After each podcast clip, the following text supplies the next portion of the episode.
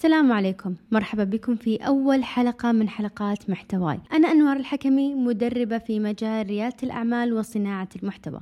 واليوم راح أعطيك أهم عشر نصائح من خبرة لازم تعرفها قبل تبدأ تجارة. تابع للأخير إذا أنت حاب تعمل أرباحك الأولى من الإنترنت. النصيحة الأولى خليك واقعي. لا تتوقع أن التجارة أمر سهل ممكن يعمل فيه أي شخص بمجرد ما أنه جت الفكرة قبل لا ينام يقول أبي أصير غني أو أصير business woman أو business man وإنه في سنة واحدة بس راح يصير مليونير أو إن من أول شهر راح تنهال على الأرباح.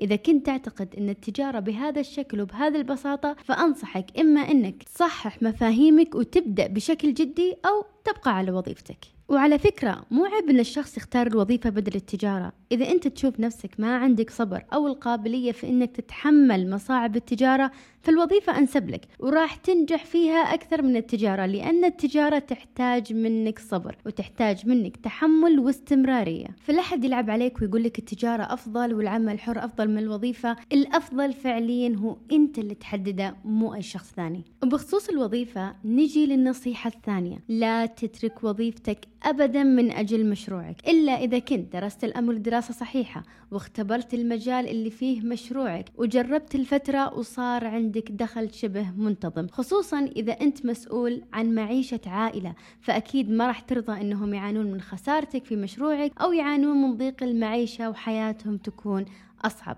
تريث وخذ وقتك في التخطيط ثم قرر. أعرف كثير جمعوا رأس مال تجارتهم من رواتبهم في الوظيفة اللي هم فيها وبدأوا في التجارة كمصدر دخل ثاني مش أساسي. وهذا اللي أنا أقوله لا تخاطر بمالك الأساسي. إذا نجح مشروعك وشفت إنه يعطيك أرباح ممتازة فوق راتبك أو تساويه ممكن تقرر وقتها تترك الوظيفة. وحاول قد ما تقدر ما تبدأ تجارة بقرض. وحاول تبدأ بالقليل وتدخر ومن أرباح المتجر تطور متجرك. وبالنسبة للطلاب أو اللي يجيهم دعم من حافز أو من جهة حكومية ممكن أنهم يبدون برأس المال المتوفر لهم من الدعم. النصيحة الثالثة وهي تابعة للي قبلها. لا تدخل التجارة بمالك الأساسي بل من مال الادخار. زي ما قلنا علشان بالعربي إذا وصلنا لأسوأ الأحوال وخسرت ما تفلس. النصيحة الرابعة ابدأ برأس مال بسيط. لا تكلف نفسك فوق طاقتها. فلو عندك مثلا ألف ريال حاول تبدأ فيها. وبعدها طور من مشروعك حبة حبة. ممكن تقول أنا عندي ميزانية كبيرة ما عندي مشكلة لكن أنصحك لا تحط كل فلوسك لين تختبر الأمر بنفسك وتشوف إذا تجارتك ماشية أو لا وتفهم نوع المشاكل اللي ممكن أو راح تواجهها. النصيحة الخامسة تخصص في مجال واحد أو ابدأ بمنتج واحد. هذه تقريبا نصيحتين في نصيحة واحدة مرتبطة في بعض. المعنى أنه عندك خيارين. إما أنك تبدأ بمنتج واحد سعره عالي أو متوسط لكن يحتاجها الناس وذا جودة وتقدر تركز كل جهدك فيه أو أنك تختار مجال واحد وتبيع منتجات ضمن هالمجال أو ضمن هالتخصص. أبدا لا تشتت نفسك وتحاول أنك تكون أمازون مثلا لأن هالشيء جدا صعب ويحتاج ميزانية عالية والمنافسة فيها صعبة وغالبا تقوم عليها شركات كبيرة بعدد كبير من الموظفين وإحنا لسه بدايتنا لذلك اختار تخصص محدد وواضح مثل خلينا نقول متجر للكتب قرطاسية أدوات تصوير مكملات غذائية أجهزة إلكترونية مثلا للمنزل ملابس رجال إلى آخره. ممكن تتوسع أكثر إذا وصلت لمرحلة النجاح في مشروعك وعندك فريق يشتغل معك. بالتالي هذا التوسع ما راح يأثر على مشروعك وهالشيء طبعا راح يكون في مرحلة متقدمة من مشروعك. النصيحة السادسة. اشتغل في المجال أو التخصص اللي أنت تحبه أو أنت فنان فيه. دائما ننصح أنك تدخل بالمجال اللي تحبه. مثلا إذا أنت عندك حب كبير للملابس وعندك شغف في تنسيق الملابس أو أنك كنت مهتم بمجال الرياضة أو الأكل الصحي ممكن تبيع سلع أو خدمات تتعلق بالمجال اللي أنت تحبه. النصيحة السابعة والتابعة للي قبلها ابحث عن الاحتياج فهو الأهم. لكن ليش دائما نقول الاحتياج هو الأهم؟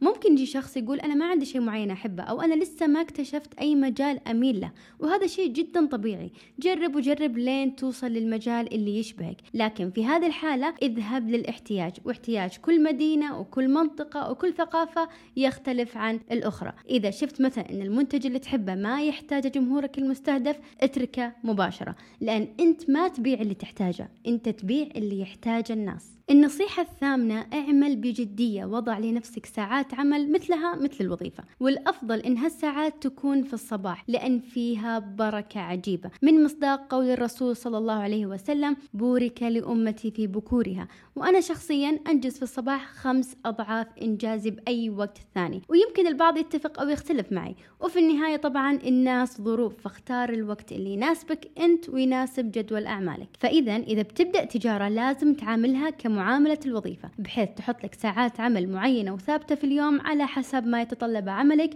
وتركز كل جهدك وذهنك فيه بدون ما تنشغل بالجوال أو غيره. أعطيها الوقت والجهد تعطيك النجاح والأرباح بإذن الله. النصيحة التاسعة واللي أشوفها جدا مهمة الاستمرارية. إذا ما حصلت من كل هالنصائح إلا هالنصيحة خذ فيها. أكيد أكيد في أي شيء في الحياة لو ما كان في استمرارية انسى إنك تنجح. دائما أقول لا تتسرع في قطف الثمار قبل أن تنضج. لأنك لو قررت قطفها مبكرا وما كان عندك صبر لن تكون ذا فائدة. لذلك لا تحكم على مشروعك بالفشل وإنت ما كملت شهر أو حتى ستة شهور لأن البدايات دائما صعبة وتحتاج وقت لين تحصل نتائج على حسب جهدك. النصيحة العاشرة والنصيحة الذهبية اللي لو ما تطبق إلا هي فأنت كسبان في كل الأحوال وهي التركيز. نص مشاريعنا اللي نفشل فيها أو مهامنا في حياتنا يكون بسبب إننا ما نركز. ركز على هدف واحد بس. لا تنشغل بغيره لين تنجزه وراح تحس بأثر هالنصيحة وقت ما تطبقها. المخ لما تكثر عليه المهام والأشغال يجي بالنص كذا يهنق ما يشتغل بكفاءة. لذلك ابدأ بمهمة واحدة ومشروع واحد وركز فيه تركيز تام. وطبعا ما ننسى التوكل على الله دائما والدعاء والصدقة علشان تتبارك تجارتنا ونتوفق بإذن الله. فإذا تلخيص النصائح اللي إحنا قلناها الأولى خليك واقعي وصحح مفاهيمك عن التجارة. الثانية لا تطلع من وظيفتك إلا إذا درست الأمر دراسة صحيحة. النصيحة الثالثة لا تدخل التجارة بمالك الأساسي بل من مال الادخار.